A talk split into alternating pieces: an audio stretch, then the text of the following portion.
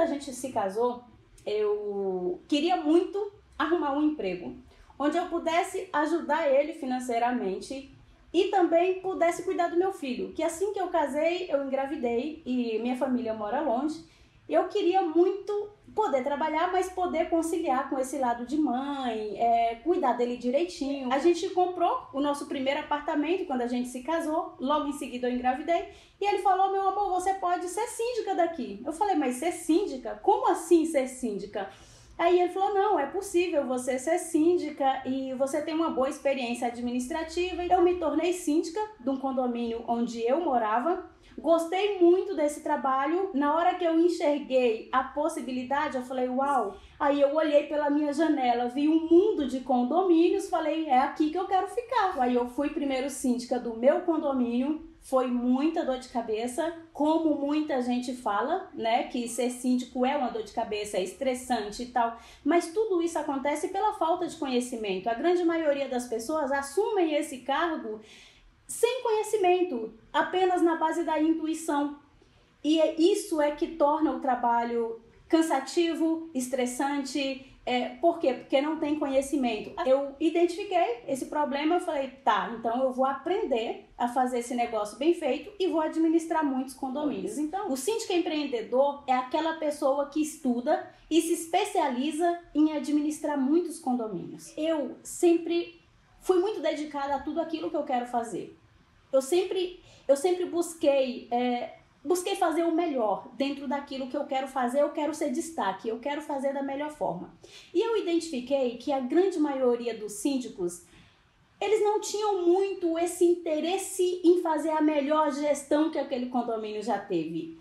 É muito interesse no financeiro, entendeu? E eu entendi que muitos síndicos olhavam a parte estrutural, eles não olhavam para as pessoas. Então eu comecei a tratar mais as pessoas, a ouvir mais as pessoas, a saber o que, que as pessoas estavam querendo, a trabalhar mais com pesquisa de satisfação, a trazer eventos para o condomínio. Eu comecei a empreender de verdade, porque o que, que é o empreendedor? É aquele que tem a visão de dono, né? Quando você empreende, você tem a visão de dono, você quer economizar, mas você quer trazer o melhor custo-benefício. Então, eu trabalhava dessa forma. Toda vez que eu entrava em um condomínio, eu entrava com esse objetivo de fazer a melhor gestão que aquele condomínio já teve.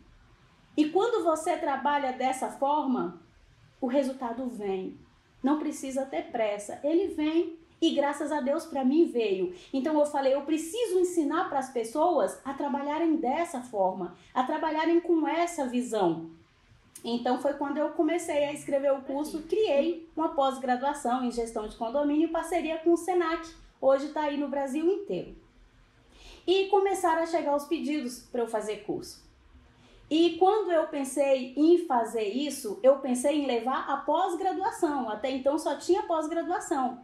Só que a logística é completamente diferente, né? A coisa só funcionava porque eu estava por trás. Eu fiz o concurso interno do Senac, passei, virei professora. Então lá eu era professora, coordenadora, eu era tudo.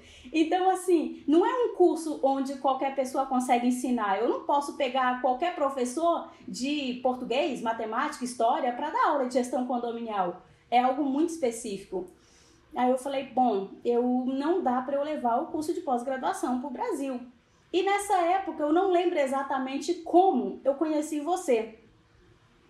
Eu fiquei encantada desde o início encantada. Eu falei, uau, isso é muito legal, eu quero fazer esse trabalho e tal. Só que o meu marido não comprava a ideia. Eu comecei a enxergar algo além, porque aquele trabalho tinha mudado a minha vida, no sentido de que eu não precisava deixar meu filho em creche, eu poderia estar sempre perto dele, eu estava com uma condição legal financeira ali para ajudar meu marido. Então, aquela luz no fim do túnel, naquele momento, eu queria mostrar para outras mulheres que era possível aquilo ali.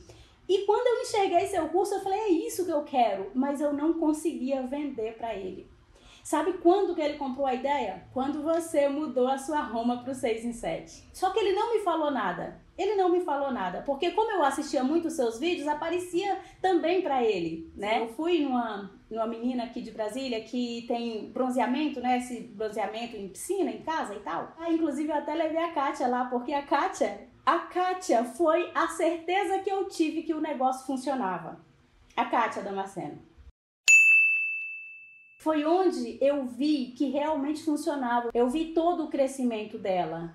E quando eu estava nesse, nesse lugar da, aqui de Brasília que fazia bronzeamento e tal, a menina querendo fazer um evento para mulherada, eu falei, cara, eu posso tentar com a Kátia. Aí a Kátia foi lá, fez um evento, a gente conversando, e aí eu pirei, né? Fui conversar com ela, Kátia, eu tô louca por isso e tal. E ela, menina, vem, por que você não vem? E eu, pô, meu marido não compra a ideia, cara, eu não consegui ainda convencê-lo, como que eu faço para fazer isso, né? Aí um belo dia, isso passou, né? A Kátia explodiu, tô lá. Um belo dia, meu marido liga para mim, falou: Olha, amor, hoje eu vou chegar mais tarde. Falei: Por quê? Não, porque eu vou no encontro com o Érico Rocha, eu e o Felipe. Eu, hã? Que história é essa? Aí ele: Não, o Érico vai fazer um evento aqui em Brasília e vai ser presencial e eu vou lá com o Felipe. Aí eu, você é louco? Você vai no encontro com o Eric e não vai me levar? Pode comprar o meu agora, que eu também vou.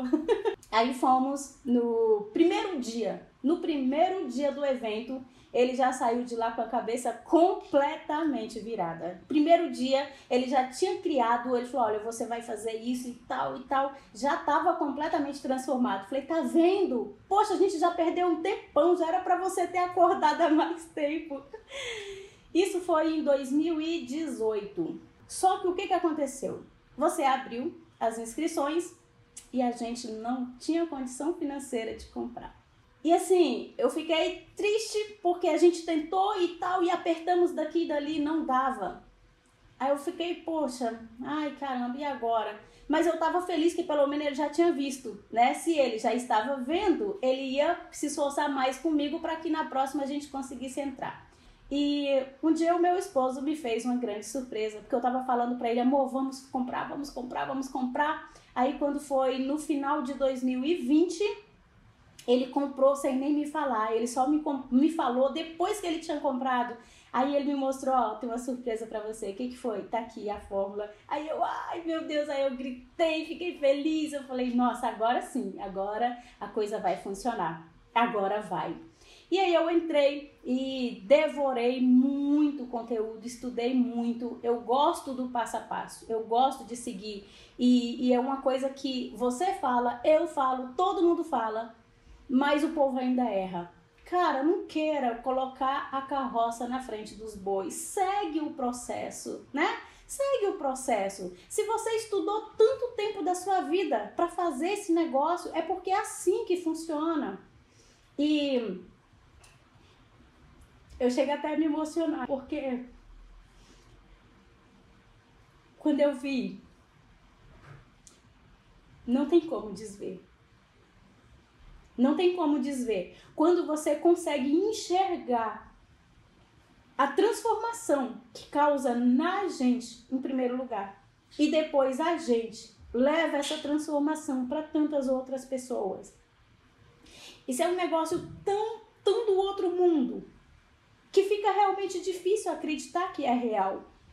Fica difícil acreditar que acontece porque a gente sabe que, seja trabalhando para outras pessoas, ah, no mundo real, digamos assim, seja você trabalhando para outras pessoas ou você tendo seu próprio negócio, é tão difícil você chegar numa renda de, sei lá, 10 mil, 15 mil reais por mês já é tão difícil, já é tão sacrificante, mesmo que seja um funcionário público ou algo assim, né? Às vezes você trabalha no que não quer, você faz aquilo que você não tem mais vontade, você se escraviza com horários para ganhar um fixo ali de 10 mil, de 15 mil.